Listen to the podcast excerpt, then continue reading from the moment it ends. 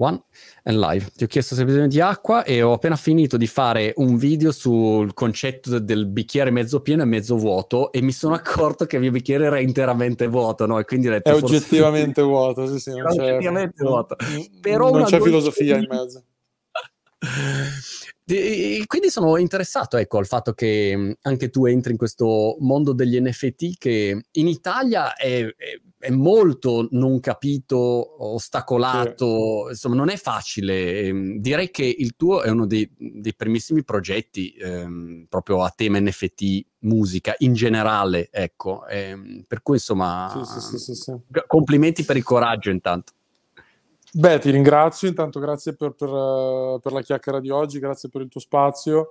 Um, ma guarda, eh, nasce tutto dalla community, nel senso che um, ho notato che c'è molta confusione nel mercato musicale oggi, no? nel senso che escono tanti prodotti, eh, è tanto questione di mode, c'è molta dispersione. No?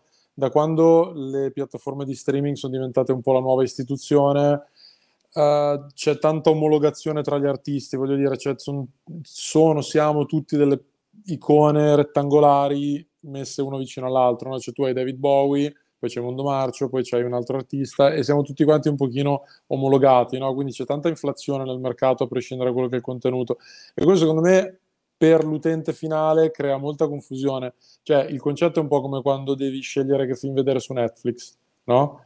Che passi due ore a scegliere il film, poi hai finito di mangiare e non hai, e non hai visto niente.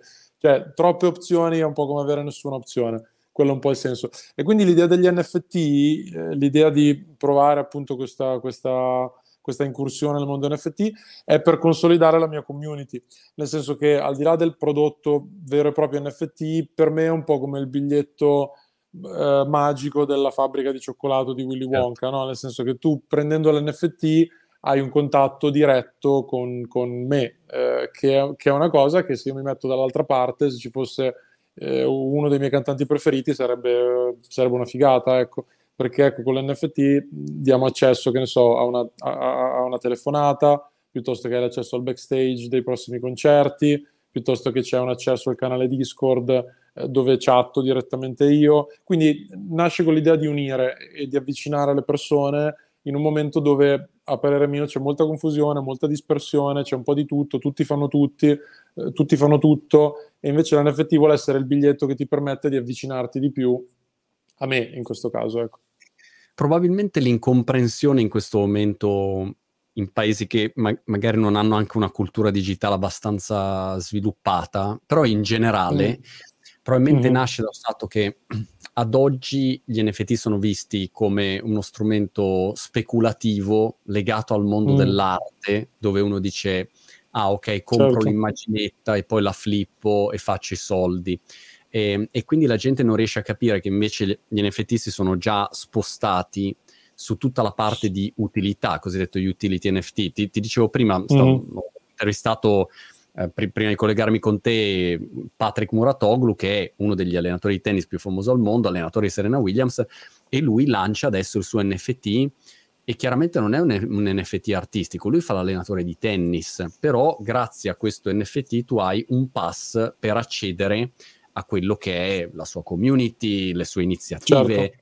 Le sue conferenze, puoi fare la, la, mandargli il video e lui ti fa l'analisi del, del dritto rovescio. Insomma, è uno strumento, ecco, alla fine dei conti è un formato e dici uso il file PDF per fare che cosa, e qua la stessa cosa, uso l'NFT per fare, eh, creare un rapporto con una community.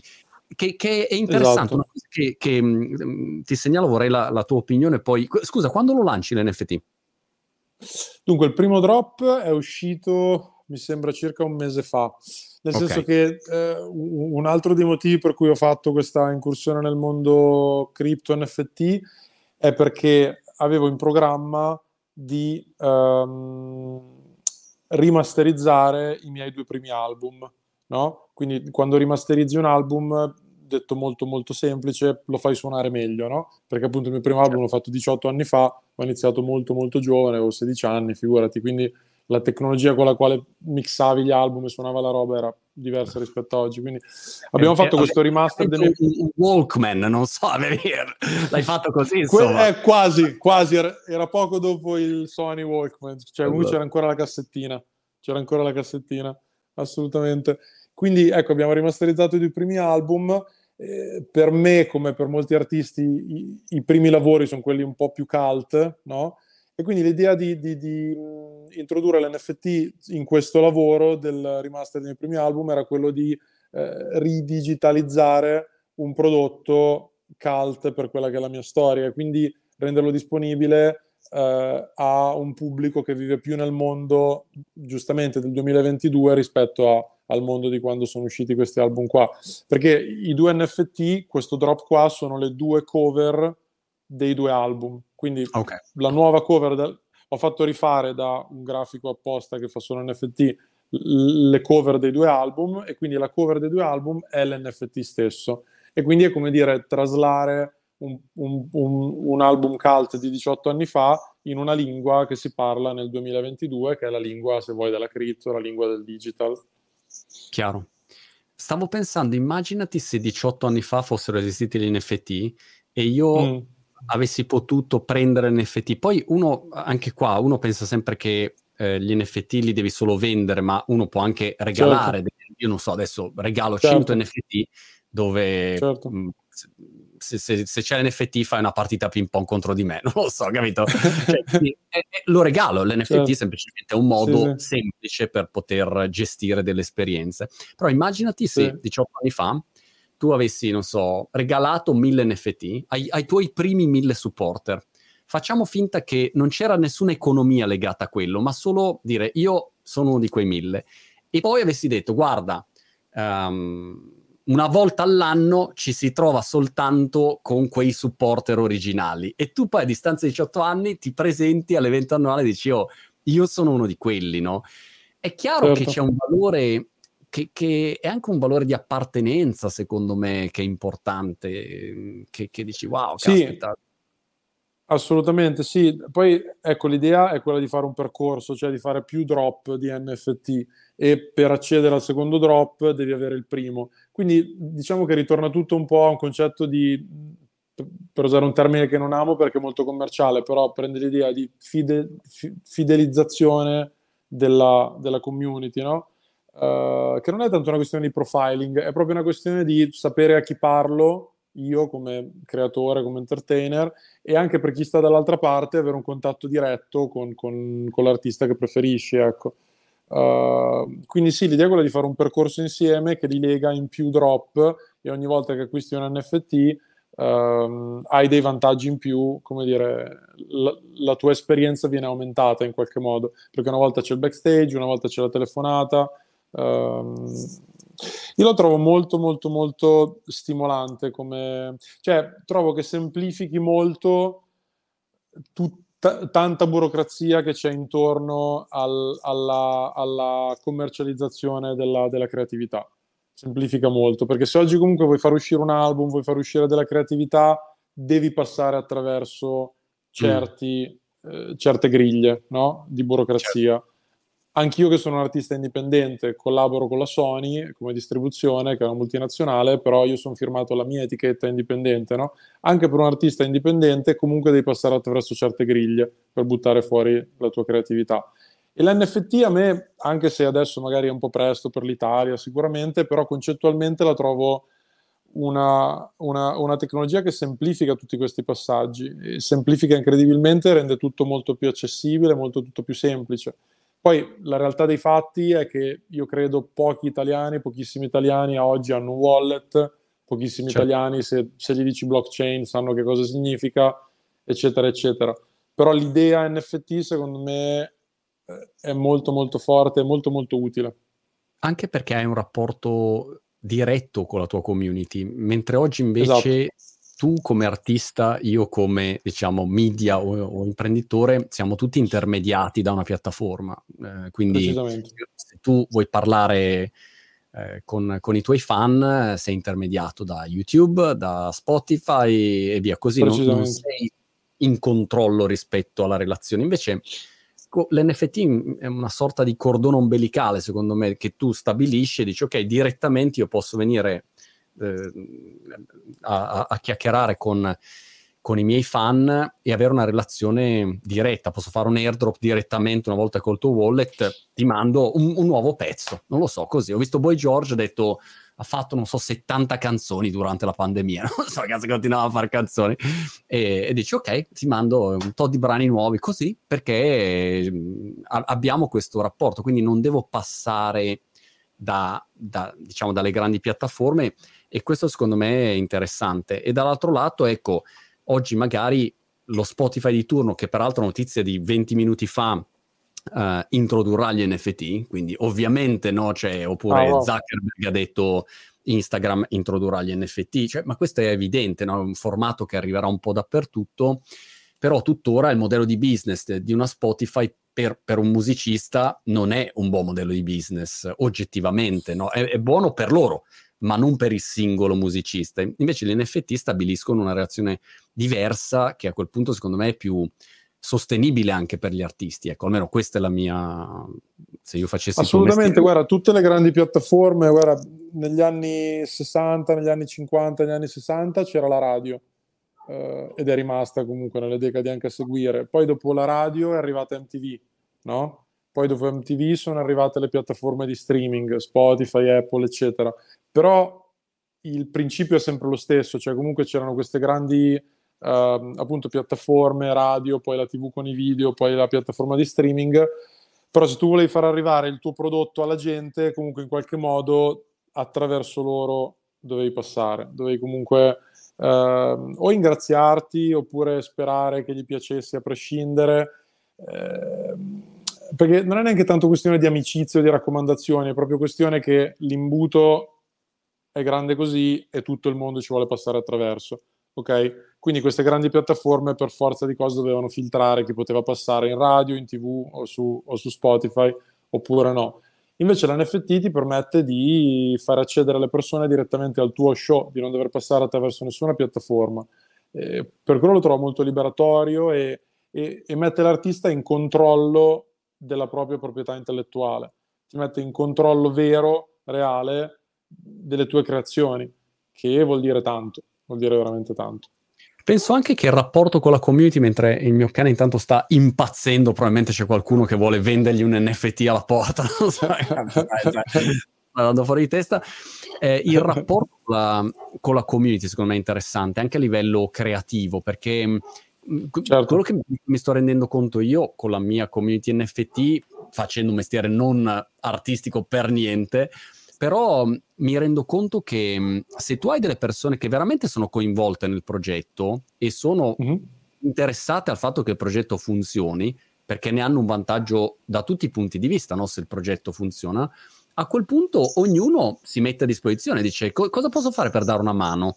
E anche dal punto di vista, come dire, creativo è interessante perché hai un sacco di gente che dà degli, delle idee, degli spunti, è molto più, come dire, ti senti meno solo, ecco, la, la metto così, che, che, non è male certo. come sensazione. Mentre invece se hai dei fan, come dire, distaccati, sì, che fai il firmacopie, sì, sì, sì. fai la stretta di mano, però poi non c'è nessun tipo di reale complicità per quello che sono le attività da fare. Quindi anche questo può essere interessante magari.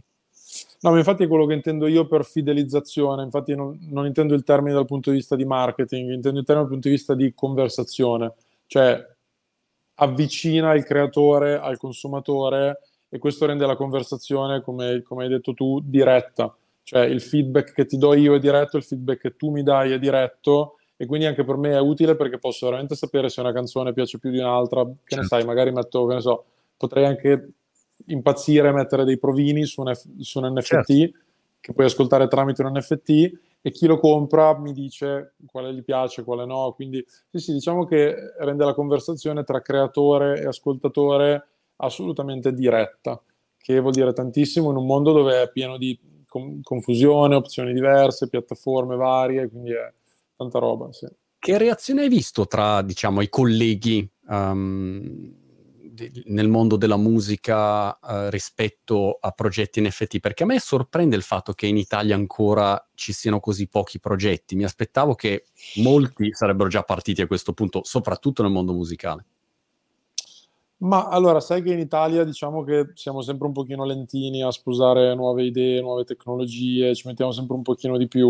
Um, avevo visto che un paio di altri artisti hanno fatto degli NFT, eh, anche se devo dire, adesso sembra che me la meno, però nel senso, eh, eh, il lavoro, come dire, l'idea degli NFT è stata mia, poi il lavoro nello specifico, proprio materialmente, chi ha mintato, eccetera, eccetera, questo team di ragazzi che si chiama Universe, ai quali vorrei appunto eh, fare i complimenti perché hanno lavorato molto molto bene, quindi non è tutto merito mio. Io ho avuto l'idea, poi chi ha tecnicamente realizzato, io sono proprio esattamente l'opposto di uno smanettone, conosco due cose da fare al computer che sono tutte legate alla musica e stop, quindi loro hanno fatto tutto il lavoro sporco, però per dire comunque sono andati bene, cioè, cioè sono andati tra, tra, i migliori questi NFT che abbiamo realizzato, eh, quindi sono molto contento del risultato, non è ancora popolare come pratica, però credo che nei prossimi mesi, senza aspettare troppo, lo diventerà, ecco, quindi mi aspetto che molti sposeranno la causa, però al momento siamo un po' come i primi indiani, eh, che vanno mm. sulla collina e, e, e, scusami, come i primi cowboy che vanno sulla collina e si prendono un po' di frecce degli indiani, tornano dagli altri e dicono raga ce ne sono una cifra dall'altra parte. Siamo un po' i primi precursori, ecco, in Italia. Il mondo delle radio invece che hai citato prima, che, che peso sì. hanno le radio ancora ehm, rispetto al Ma in Italia... È... Ma se cosa in Italia? Dunque, prima la radio era l'unico mezzo per arrivare Adesso un artista può fare la scelta e dire me ne frego, la mia musica la trovi su internet, che passo, che non passo in radio, non mi interessa. Diciamo che se prima la radio era l'unico veicolo attraverso il quale arrivavi, adesso è un po' il bollino blu. No? Okay. Tipo il bollino blu Cichita, cioè se tu passi in radio, come dire, anche la mamma, anche la nonna dice sì, esatto, anche la mamma, anche la nonna che sta a casa, anche il papà dice, ah sì, lo conosco, l'ho sentito in radio, è un po' come, non so, un po' come Canale 5 Italia 1, capito? Cioè, se fai mm. que- quelle cose lì, uh, sei nazional popolare, se sei nazional popolare, c'hai un pochino il bollino blu. Però ci sono artisti tipo, non lo so, Salmo, che fa San Siro, e in radio ci passa poco o niente. Mm. Uh, al tempo stesso, tanti artisti senza la radio non esistono. Diciamo che dipende molto dal, dal tuo messaggio dipende molto da quello che dici. Um, io non ho una grande storia radio, a parte i singoli che sono andati di più, però non sono un artista che passa tanto in radio, un po' se vuoi per i contenuti, per una serie di motivi. Um, però comunque ho sempre lavorato molto bene, tanti club sold out, quindi diciamo che adesso non è indispensabile avere la radio per poter avere una fanbase ricca e, e, e lavorare bene. È, è, un po' il bollino blu secondo me la radio, ora. E dopo 18 anni, ritrovarti quando sei lì su un pezzo, non pensi, ah, che palle però sta musica, magari non so, ma vorrei ma giocare allora, se... a, a, a, squash d'ora in poi, basta. Non... Certo. Ma allora, se vuoi la verità vera, vera, vera, ci ho pensato spesso, nel senso che ah. prima o poi mi sarei anche un pochino rotto le scatole, perché comunque eh, sì, cioè sono 18 anni dall'uscita del disco, però che, cioè, che, che faccio, cioè, sono son 20 e passa perché ho iniziato che ero teenager, proprio minorenne, eccetera. Quindi, cioè, sono 20 anni pieni e quindi ci ho pensato molto, cavolo, ma arriverà il giorno che... E in realtà eh, ogni volta è sempre la conferma che è proprio un'esigenza.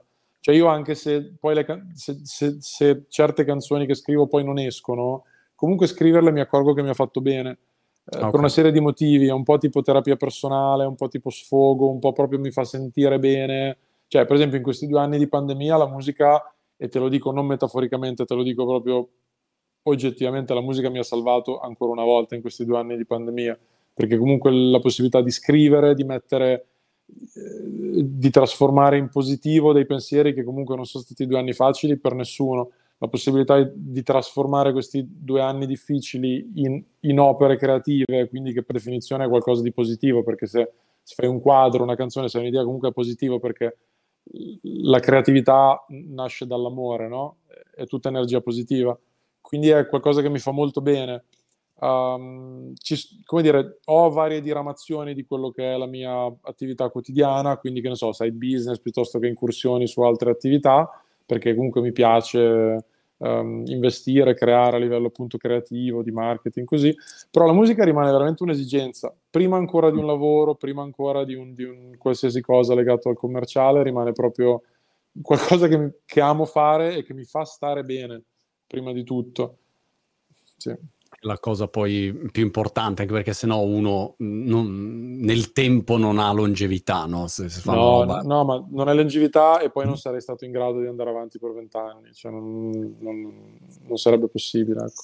Se tu dovessi dire che, che cosa è cambiato maggiormente in, in questo arco temporale, eh, a parte le piattaforme, insomma, che ovviamente non esisteva lo Spotify di turno prima e o i social non esistevano e quindi era, era diverso quello? Ma è cambiato davvero tanto, sono, sono cambiate tante tante cose. Um, sto cercando di dirti le cose positive perché se ti dico le cose che no. sono cambiate in peggio sembra che sono legato... Io non sono per niente uno legato al, al concetto di... Guardandomi il bicchiere mezzo eh no, sì, esatto, vuoto, esatto, no, che è pieno. Oggi, oggi, a marzo 2022 abbiamo bisogno, credo di parlare a nome anche tuo di tutti, abbiamo bisogno solo di bicchieri pieni o quasi, esatto. quindi vorrei parlare di robe. Abbiamo già abbastanza no, eh, mezzi vuoti eh, dappertutto. Sì, sì. sì. Um, Pensando se tu ma... dovessi partire oggi rispetto a quando sì. sei partito vent'anni fa, um, che cosa cambieresti? Se cambieresti qualcosa, insomma. Ma allora io penso che per un ragazzo che inizia oggi eh, una cosa molto molto bella è che comunque non hai bisogno, come dire, è, è meno elitario l'accesso alla musica. Quando ho iniziato mm. io dovevi veramente farti eh, il, il, come dire, dovevi... Non so se si possono dire le parolacce nel tuo programma. Pu- puoi dire quello che vuoi. ah, ok, ok. Quando ho iniziato io dovevi farti il culo per forza, no? Mm. Perché se no non, non c'erano gli strumenti, cioè banalmente lo studio si pagava, cioè per andare in studio dovevi pagare lo studio a 16 anni comunque cioè, non è che tutti quanti hanno i soldi per pagarsi lo studio, quindi cioè, dovevi sbatterti per poter registrare delle canzoni, perché se no non potevi farlo, punto. Oggi invece con, con, con, cioè, con, un computer puoi oggettivamente fare un album e, e, puoi tecnicamente metterlo a disposizione del mondo che lo possa sentire, no? E questa è una cosa meravigliosa.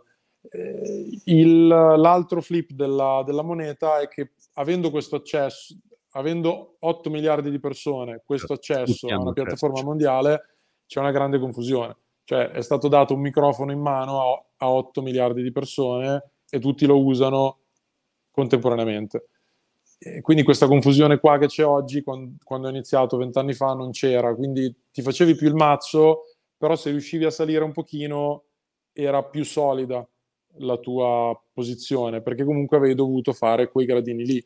Adesso Chiaro. quei gradini lì come dire, sono le scale mobili adesso, capito? Sono le scale mobili e, e, e, quindi tutti salgono più in fretta e durano anche di meno. Um, diciamo che um, quello che mi piace molto di oggi è la condivisione, come dire, il lato positivo di internet e, e della tecnologia è qualcosa che, che mi è molto utile. Cioè, banalmente, delle applicazioni che ci sono oggi, tipo un'applicazione che uso spesso è uh, Who Sampled ok? Che, che, che, che è un'applicazione che ti, che, ti, fa, questa è un po' tecnica come roba, uh, però comunque è un, è, un, è un, programma che ti permette di risalire al sample utilizzato in una canzone, okay. no? Piuttosto che c'è, un, che c'è, un, sito che si chiama Chordify che ti fa vedere gli accordi che ci sono in una canzone, quindi se vuoi puoi prendere ispirazione da altri esatto, pezzi. Il reverse engineering di quello che è la canzone in sostanza. Bravissimo, esatto, esatto. E queste cose qua quando ho iniziato non, non, non c'erano, quindi vuoi immaginarti tutto certe cose non le potevi fare, quindi adesso hai molte più risorse per fare delle figate in musica. E questo è molto molto bello. Eh, diciamo che oggi chi inizia oggi deve sapere, cioè deve trovare il modo di orientarsi in tutta questa confusione e inflazione di creatività che c'è, perché sono tutti dei creatori oggi. Cioè oggi uno Chiaro. fa un disegno e dice sono un, sono un grafico, sono un artista.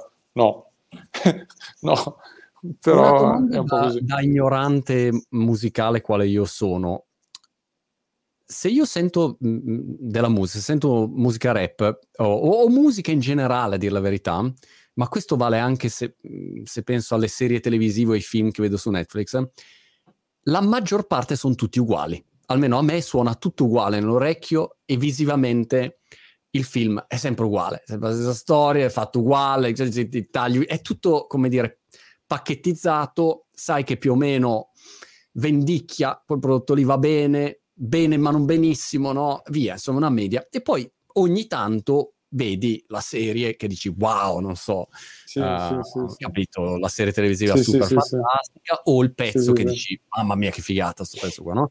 Però è veramente un'eccezione.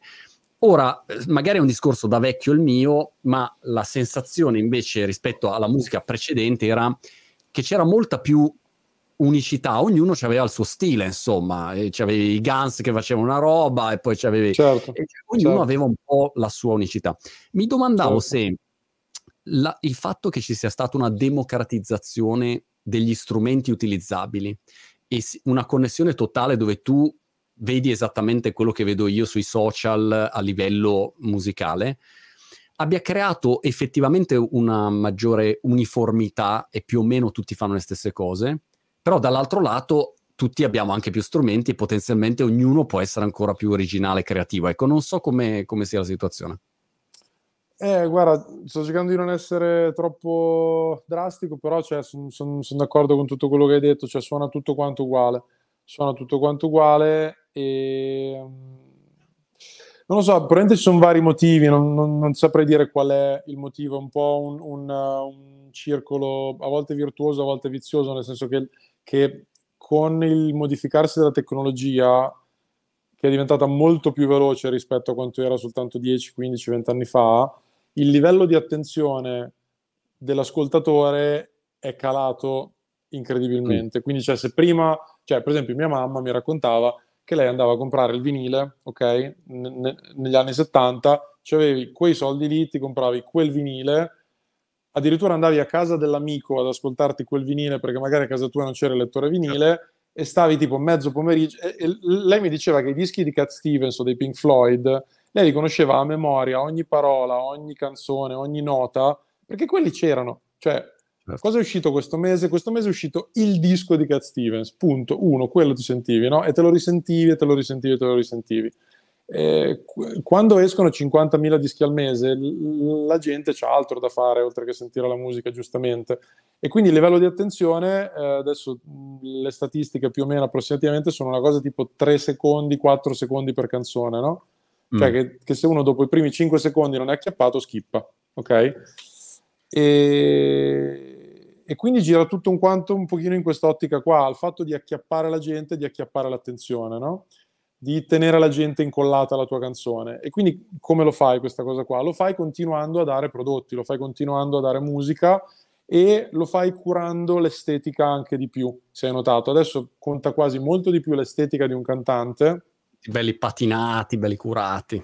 Esatto, esatto, la copertina, l'immagine deve essere tutto un po' provocatorio, tutto quanto un po' sessualmente fluido, cioè deve essere tutto quanto un po' una copertina di un certo tipo e, e, e la musica arriva dopo. Ma perché? Perché l'immagine è istantanea, cioè tu vedi una foto di un artista, metti like, ci metti 0,01 secondo a vedere una foto e mettere like, no? Per ascoltare una canzone devi ascoltare una canzone, ti servono tre minuti di tempo della tua giornata. Quindi l'immagine adesso arriva prima, l'immagine adesso è più del 50%, è, è forse il 70%, non lo so se vogliamo ipotizzare una percentuale, no? E poi arriva la musica. E quindi sì, c'è tanta omologazione, c'è tanta copertina più che contenuti, eh, però ecco, per ritornare al bicchiere mezzo pieno, i prodotti, gli album, gli artisti che dicono qualcosa, che hanno qualcosa da dire, rimangono nel tempo. Comunque, nonostante questo appiattimento generale della creatività, chi, cioè non so come dire, Martin Scorsese è ancora il regista numero uno al mondo, Tarantino, cioè capisci? Anche se ci sono 40.000 film su Netflix e lo stesso vale per la musica. Comunque la qualità eh, paga, ecco, ancora. Che cosa guardi tu per capire se un artista magari che non hai mai sentito dici wow, questo spacca oppure no? Perché io non saprei da dove partire, mentre invece se mi dici guarda dei video di giocatori di ping pong, io ti dico esattamente... Guardi la tecnica. Certo. Guarda, questo qua sì, no, cioè così perché sì, sì. se hai un po' di competenza chiaramente è un occhio diverso. Tu che cosa, co- cosa ascolti o cosa noti, eh, su cosa ti concentri per... Ma un po' è lo stesso principio di quando compri oppure vai a vedere una mostra no? di opere d'arte, quadri, sculture, eccetera. E l'emozione cioè quanto okay. mi emoziona qualcosa. eh, che può essere il modo di cantare o di rappare, che può essere la produzione musicale, però se mi fa provare qualcosa, eh, qualsiasi tipo di emozione, che sia preso bene, oppure malinconia, rabbia, incazzatura, cioè comunque se mi fa provare qualcosa, se mi muove qualcosa dentro, anche di piccolino, allora sento che c'è eh, qualcosa di, di speciale in quello che sto ascoltando, deve farmi provare qualcosa. Ed è un po' quello che cerco di mettere io nella mia musica, cioè più che belle canzoni, cerco di fare, sì, belle canzoni, però che, che, che, che arrivino, cioè che ti tocchino in qualche modo, no? Um, anche perché, sai, lo stile musicale eh, nel tempo è di moda, poi passa di moda, eccetera, eccetera. L'emozione rimane, cioè quel, quello che ti fa provare una canzone è per sempre, nel senso non ha tempo, eh, è timeless, eh, il feeling che ti trasmette una traccia.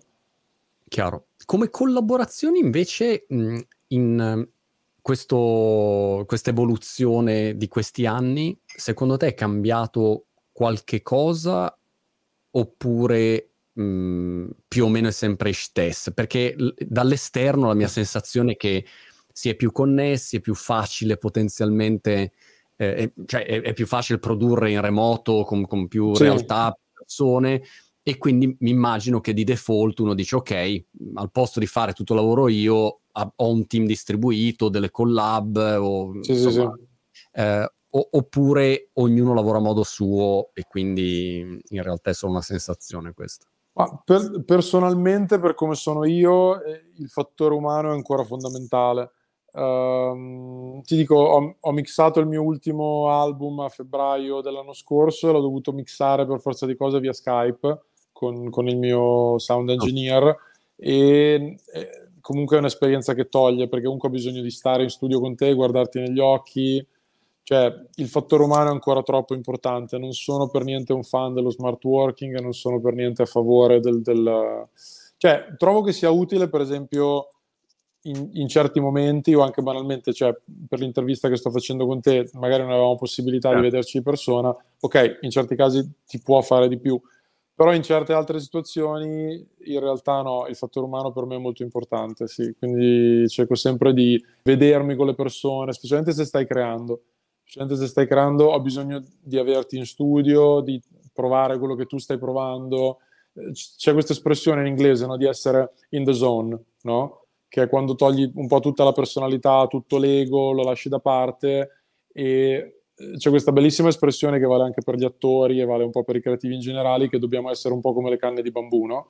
Tu ti svuoti e lasci passare l'aria attraverso di te e quello che esce è musica, no? Mm. Questo non lo puoi fare su Skype, Chiaro. questo non lo puoi fare su Zoom, cioè devi essere lì e devi essere in the zone con le altre persone e lasciare che l'energia sia nella stanza. Uh, quella cosa lì per me è molto molto importante ancora mia moglie ha uh, piantato in giardino dei bambù e mm, non avevo mai visto una pianta crescere così veloce in vita mia. Quindi mi sono messo a studiare i bambù e okay. ho scoperto che in sostanza quando poi dici basta, questo bambù ha rotto i coglioni perché continua a crescere, questo va, va, non lo fermi oh, wow. mai, okay. non lo puoi più togliere. Cioè il bambù Oddio. prende, non so, 20 chilometri, lui parte sottoterra e va e quando e, e passa dappertutto, passa negli edifici. Bambù sono una pianta incredibile. Quindi wow. sono, scusa, la, la, l'ho visto l'altro giorno, ho detto... Certo, certo, certo. È meravigliosa, una pianta meravigliosa.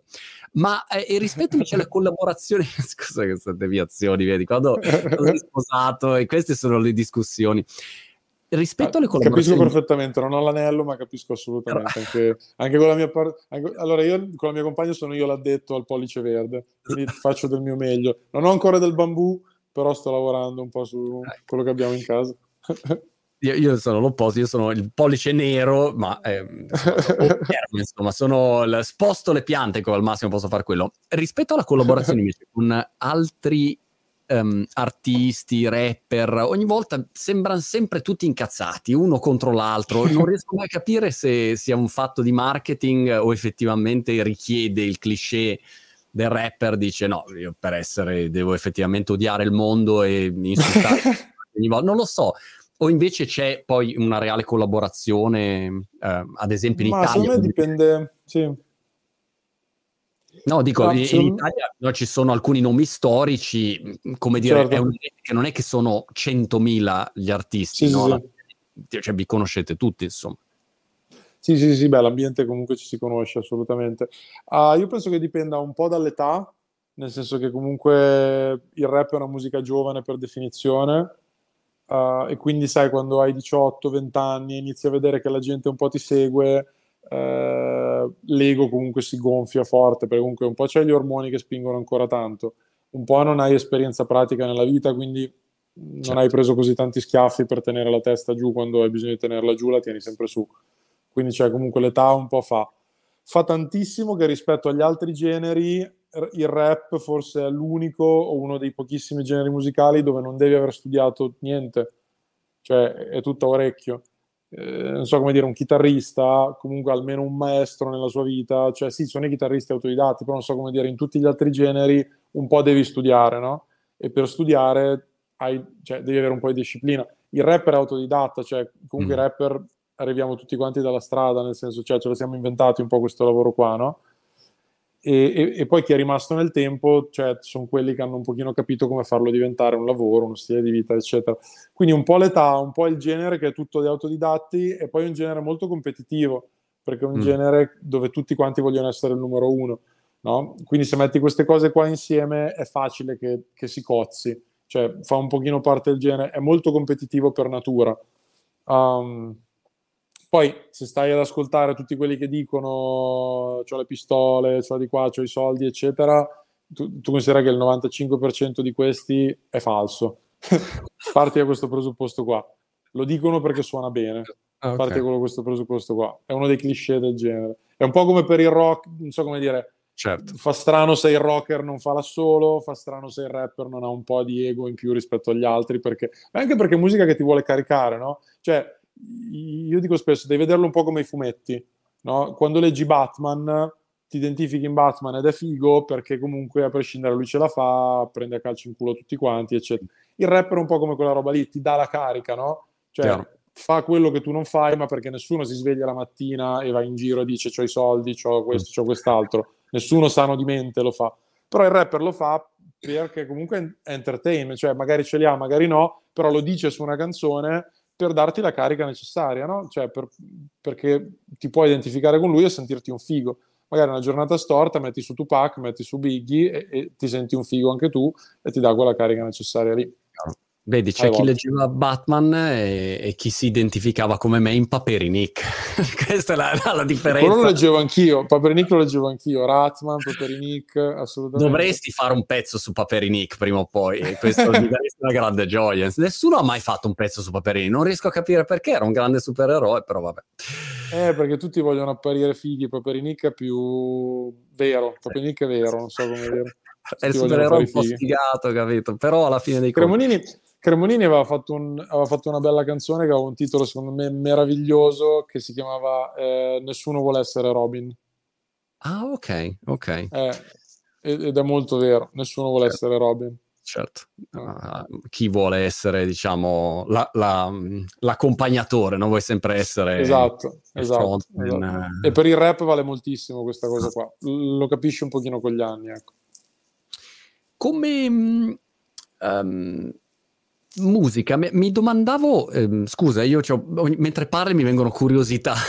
no, no, è bello, bello, una bellissima non c'entrano un caso, però eh, sono una curiosità che avevo era come uh, approcci un, un, un, nuovo pezzo dei nuovi pezzi, eh, perché prima c'era questa idea di album era consolidata, c'era l'album, aveva un tot di canzoni dentro, l'album aveva la sua copertina, avevi un, un percorso anche che volevi farmi fare nel, con tutti i vari pezzi e ok. Oggi invece, boh, um, sembra tutto ecco un po' fluido, liquido, che non si capisci più, lasci un, rilasci un pezzo solo, sono 70, sono 25, ma questo è un sottoalbum dell'album. Non so, io certo. faccio fatica a capirci qualcosa. Quindi mi domandavo tu, certo. dal punto di vista produttivo e creativo come lo, lo affrontavi quando dici esco mm-hmm. con qualcosa di nuovo, ma da dove parti? Ma dunque, dipende un po' anche qua dalla tipologia di artista, nel senso che ci sono artisti, a prescindere dall'età, dal, dall'età di solito quelli un pochino più giovani, che l- alcuni lavorano molto per singolo, no? Nel senso che poi dipende anche da cosa hai da dire, dipende un po' da che tipo di artista sei, cioè da cosa dici nelle canzoni, cioè c- sono artisti tipo me che sono più da album, perché comunque cerco di portarti da qualche parte con le mie canzoni, no? Cioè cerco di, di raccontarti una storia, che non deve essere per forza un concept, però dico delle cose nelle mie canzoni.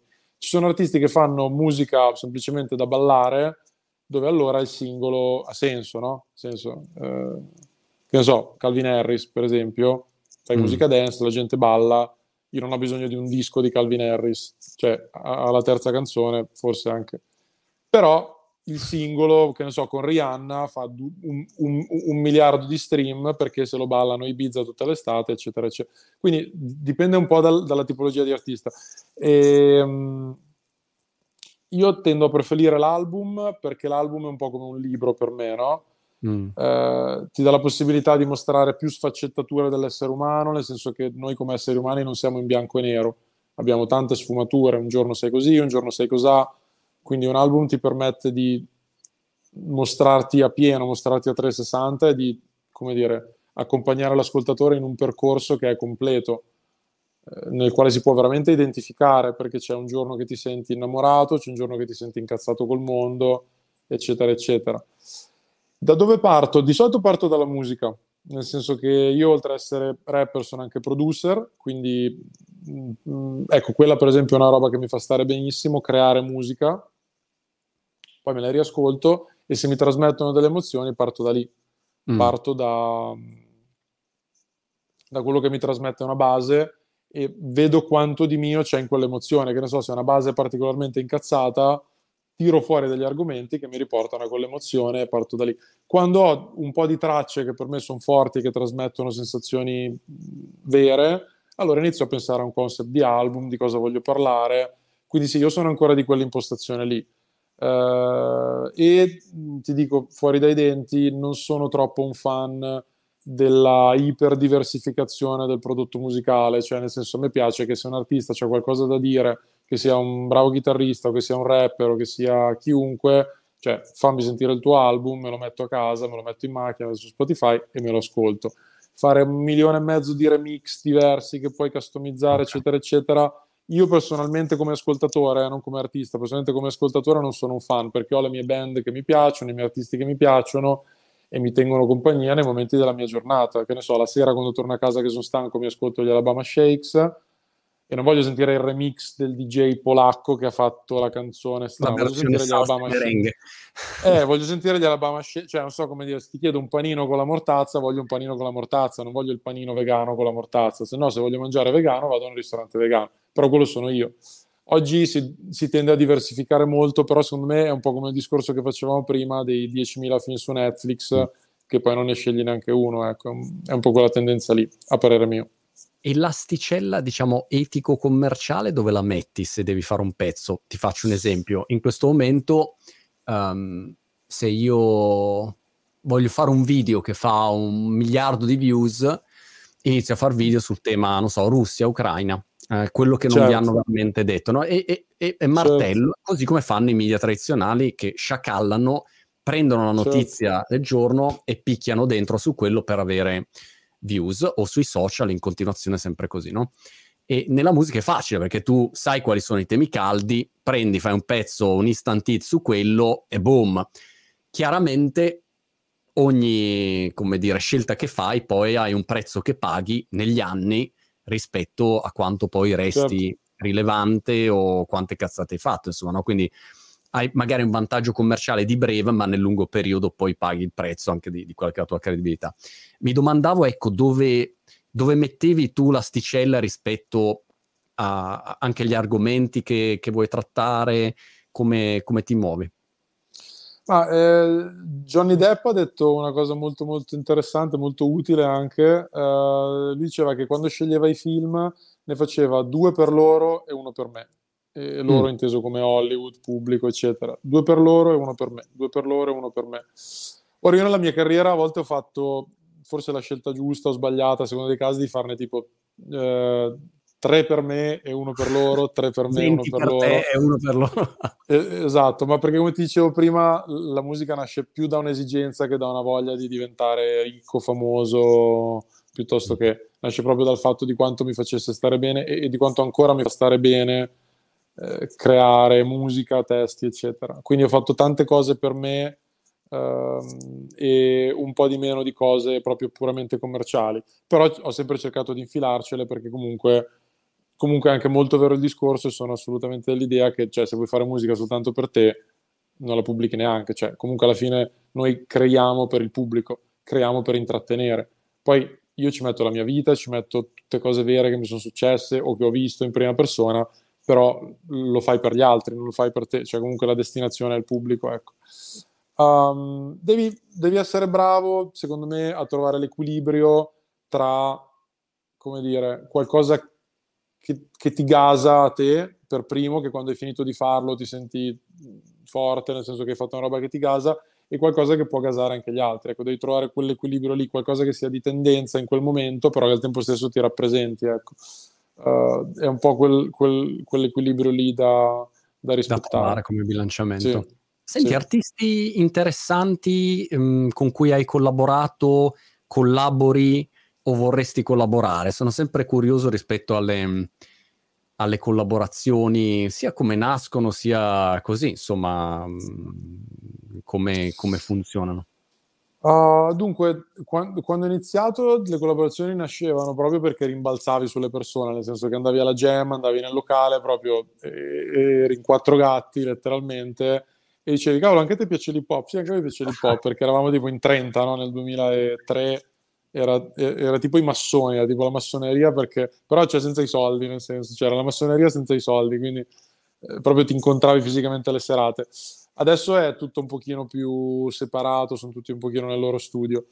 Però sono un sacco di artisti che mi piacciono. Caffè Latte, per esempio, è un'artista italiana... Mm una cantante indie italiana che mi piace molto, molto fresca, molto brava. Uh, Lita anche è un'artista italiana che vive a Los Angeles che mi piace molto. Poi che ne so, di rapper italiani mi piace moltissimo Fabri. Uh, anche Marra, che fuori, credo anche lui è, è, uscito con un album nuovo, credo, una roba del genere. Sì, uh, stanotte, è uscito con okay. un album stanotte. Sì, sì, sì. Uh, no, no, beh, cioè sono, come dire, io sono fan di tutta la scena in realtà hip hop italiana, sono un grande supporter, uh, ma anche perché l'ho vista andare dal periodo proprio buio del Medioevo, dove veramente se andavi una serata sembravi veramente uno della massoneria, a quando proprio ha fatto il botto nel 2006, anche in piccola parte grazie a quello che ho fatto con, con, con i miei album. E sull'estero invece? Um, hai, hai, pensato di muoverti col fatto che appunto hai Spotify che comunque connette un po' il pianeta, c'è, certo. più, c'è più chance ecco, rispetto a un tempo. Ma sai cosa? La lingua italiana eh, ti, ti, ti, ti, impone di parlare comunque al pubblico italiano, nel senso che l'inglese ti, permette di parlare al mondo, l'italiano ti, permette di parlare al mondo italiano. Quindi anche quando ho fatto il tour europeo, abbiamo toccato Londra, Dublino, Barcellona, Amsterdam uh, e comunque vedevo nel pubblico che il 90% erano italiani, ecco. E mi fa anche molto molto piacere. Quindi dal punto di vista live, se rappi in italiano tendi a suonare per gli italiani, che comunque è una cosa che mi piace. Uh, mi piacerebbe appunto in futuro collaborare ancora di più con artisti europei Adesso abbiamo in cantiere delle collaborazioni con degli artisti francesi, degli artisti tedeschi, quindi l'Europa eh, come, com, come, mercato mi piace molto, ecco. anche perché comunque noi europei siamo tutti abbastanza simili su certe cose, cioè sia nelle città che proprio con i modi di fare, quindi l'Europa mi attira molto. Il mercato degli Stati Uniti è già un'altra questione perché cioè, lì devi rappare in inglese, ecco, è proprio un altro paio di maniche. Però sì, sì, l'idea comunque, sai, eh, tra i sogni nel cassetto di ogni artista, penso, me compreso, è quello di parlare al mondo, no? Quindi uno vorrebbe suonare ovunque, parlare a tutti quanti, quindi sicuramente tra i sogni nel cassetto c'è anche quello, senza dubbio. Da qua ai prossimi 12 mesi, per chiudere questa chiacchierata, cosa ci aspetta per il tuo mm, progetto NFT e non solo? Beh, dunque ci saranno nuovi drop, saranno nuovi drop del progetto NFT. Intanto c'è, c'è, questo che è il primo che abbiamo legato ai due remaster, che è un drop al quale sono molto molto affezionato. Uno perché è il primo e quindi la prima volta non si scorda mai in generale. Uh, e ci saranno altri episodi di queste collezioni NFT. Adesso il prossimo secondo me sarà fra un paio di mesetti circa okay. ed è bello appunto come dicevamo prima che sono tutti quanti uno allacciato all'altro, no? cioè che ti fai tutto il percorso e che man mano che prendi gli NFT hai sempre più esclusive, chiamiamole così. Um, quindi queste sono un pochino le novità sugli NFT, il percorso che continua fondamentalmente. Ecco. E tu sei uh, su, su, Discord, manetti su Discord?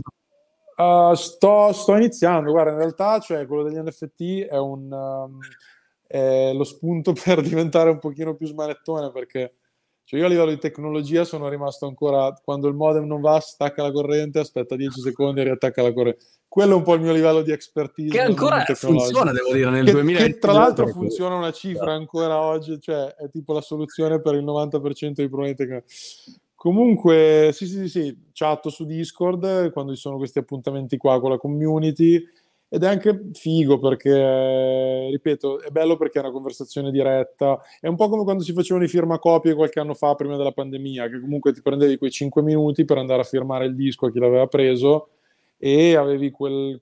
Era mezza parola, eh, cioè non è che stavi lì le ore, però era quella mezza parola che, cioè, lasciava qualcosa. Faceva... Sì, sì, nasceva qualcosa, nel confronto diretto alla fine io personalmente lo faccio per quello lo faccio perché amo creare, però lo faccio per i live, lo faccio per l'incontro con i fan, lo faccio per dare qualcosa a chi sta dall'altra parte. Ecco. Ah, certo. Quello mi fa sentire Io realizzato, non sono i soldi, le certificazioni, eh, sai, quelli alla fine è, è carta. Eh, se, se, dai un impatto, se lasci qualcosa alle persone, è come quando tu scrivi libri, come quando insegni alle persone come muoversi, certo. Cioè, certo. so che puoi capirmi. Ecco, quando hai un impatto sulle persone che vivono nel mondo, quello è qualcosa, ecco, quello vuol dire tanto. Super, oh, in bocca al lupo per tutto, allora ci, ci vediamo online e spero anche insomma di, di persona, se eh, passi persona, da, da sì, Brighton sì. e vuoi un bambù aggiuntivo te lo tengo da parte e almeno abbiamo tutto il pacchetto completo. Caro, grazie ancora. Assolutamente, ti ringrazio Ciao. ancora, grazie.